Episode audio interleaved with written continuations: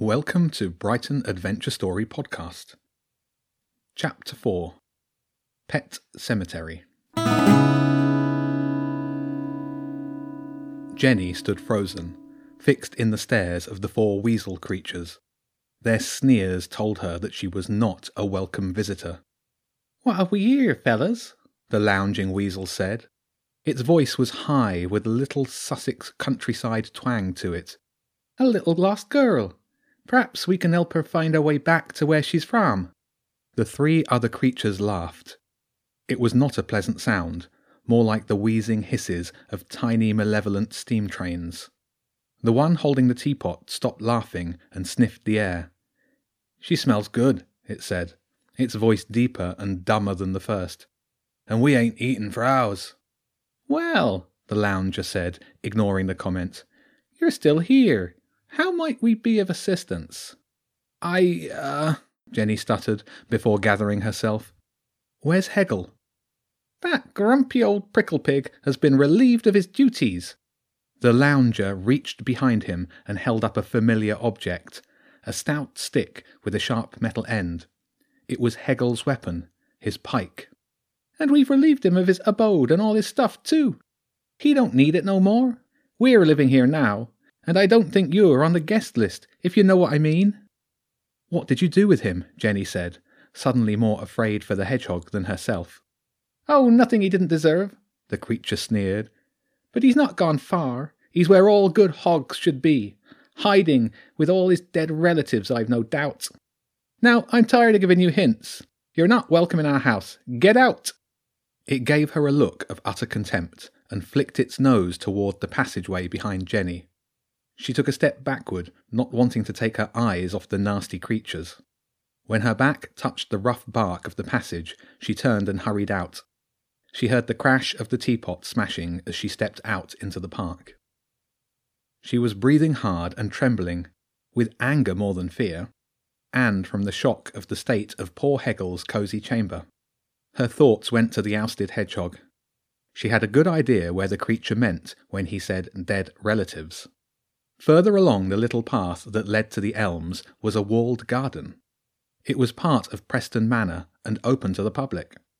Jenny was almost at the square gateway in the high stone wall when she heard low voices talking. Two people were standing just on the other side of the gateway. One was wearing overalls, with one hand on the old metal gate and one hand rattling a large bunch of keys. The other was wearing running clothes. They were blocking the route into the walled garden. Worse, they were way closer than two metres to each other, and no one should be touching the gate without gloves on. Jenny had half a mind to tell them to be more responsible. Instead, she backed away and cut a wide circle away from them and round to the rear lawn of the manor house. There was a second stone gateway through the wall from there, and thankfully it was deserted. Jenny slipped into the walled garden. It was a shady spot even on a sunny day, now, at dusk, it was growing gloomier by the minute. She took the long route round, back toward the corner of the garden nearest the elms. She approached slowly and silently, aware that the two talkers were close by. Easing past tall pampas grass, she found herself in the dingiest corner of the whole garden. It was shaded by a tall conifer, and as Jenny had remembered, it was home to a number of tiny gravestones nestled against the outer wall. The stones bore the names of various dogs and cats that had served the manor house. A pet cemetery seemed to be a likely location for the graves of Hegel's forebears. In the half light, she almost crept straight past the first little gravestone. It was in a flower bed and had Dearest Fritz inscribed upon it. She moved slowly on to the next one. Jenny had written down all the names years ago as part of a school project, and she was looking for one in particular. It had stood out at the time when compared to the Punches, Georges, and Rovers of the other pets. She reached the end of the gravestones and frowned. The one she wanted wasn't there. She went back and crouched low by a tiny worn headstone, right under the overhanging branches of the conifer. The name on it was barely visible. It looked like it said Willoughby. That wasn't the one she was looking for either. There was a little light spilling over the garden walls from a tall streetlight on London Road. Jenny pushed back a low conifer branch to let a little more light in. Behind the branch, set into the wall at waist height, was the stone she remembered. It was similar to the other pet gravestones, but different too. The stone was smoother. The lettering, though worn and faded, was not the same style as the other stones, less formal, more like a child's writing. Jenny traced her finger over the name. Hedgewort. She was pleased with herself for remembering it. Hegel, she whispered, are you there? There was no reply. There were no dates on the smooth stone. Under the strange name was a further inscription, but it was too dark and too faded to read, though Jenny was fairly sure that the last three letters were E L M. The more that she looked at it, the more the little stone seemed out of place. It wasn't even the right shape. It was wedge shaped, like the capstone of the arched gateway into the walled garden. Which could mean that, yes, below and to the near side of the inlaid stone was a small rusted metal ring. A door handle, surely, even though there was no sign of a door at all in the surrounding brickwork. The metal ring was at knee height. Jenny knelt down in the dusty dry flower bed to inspect it. Close up, it was more rust than metal, and almost certainly seized in place. She reached out with a gloved hand and lifted it. To her surprise, it moved quite easily, giving out a high pitched metal squeak. In the dark stillness of the garden, it sounded deafening. Jenny paused to see if the talkers near the gate came over to investigate. But the absolute silence that followed told her that there wasn't anyone nearby at all. She gave the handle a gentle tug. Nothing happened. She twisted and pulled, and pulled harder and harder, and eventually a section of the wall swung towards her. It was a door. A chill draught drifted out of the darkness disclosed by the open door. Hegel, I want to talk to you, she said quietly into the void. Please come out. Still nothing. The darkness had deepened, and Jenny shivered from the cold air beyond the door. Something about the blank space was unnerving. She leaned forward, not quite willing to put her head right inside. The air smelled dry and woody and old, not unpleasant, like a church hall. Her eyes began to pick out shapes to the left and right, shelves perhaps. She moved slowly closer. Oi!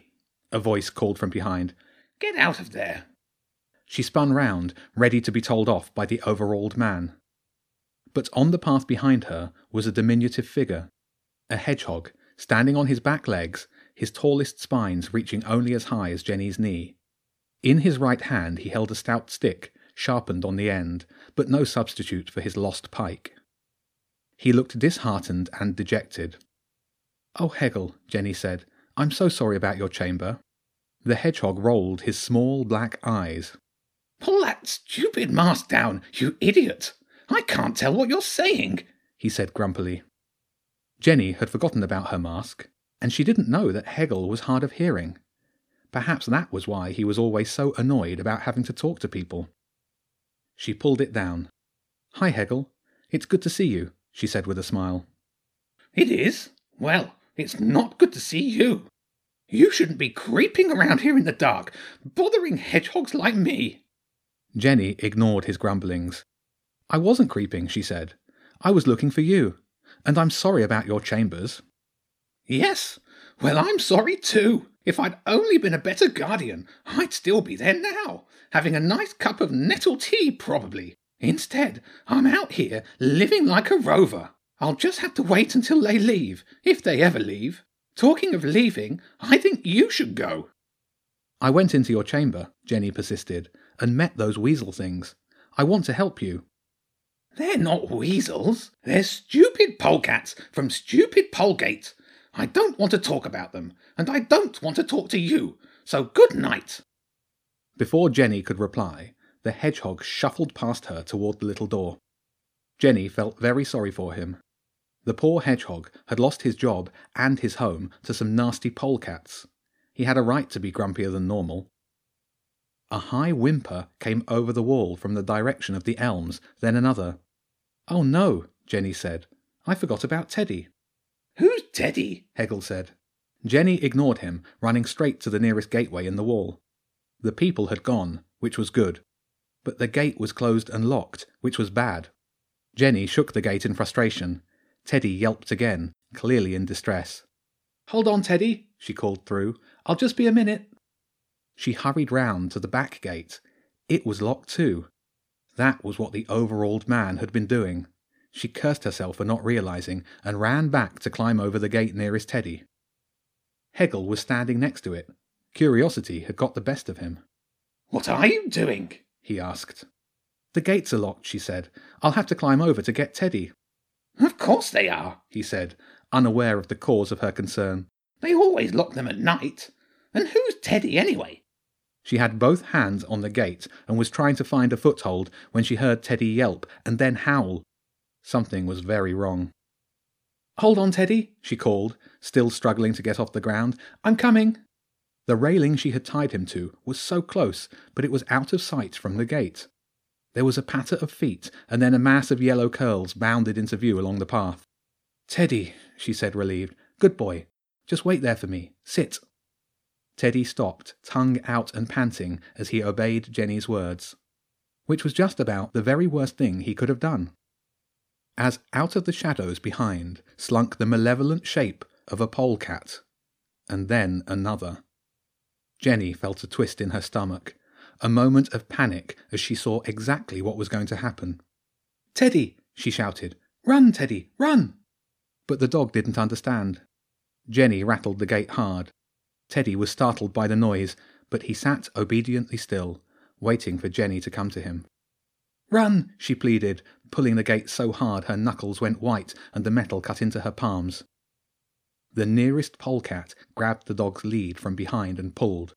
Teddy yanked back, dragging the polecat along the path, and Jenny thought for a moment he might just get away.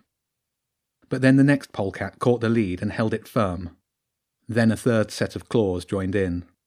And then, as Teddy whimpered with fear, the polecats dragged him into the dark crevice in the elm tree, and he disappeared from sight.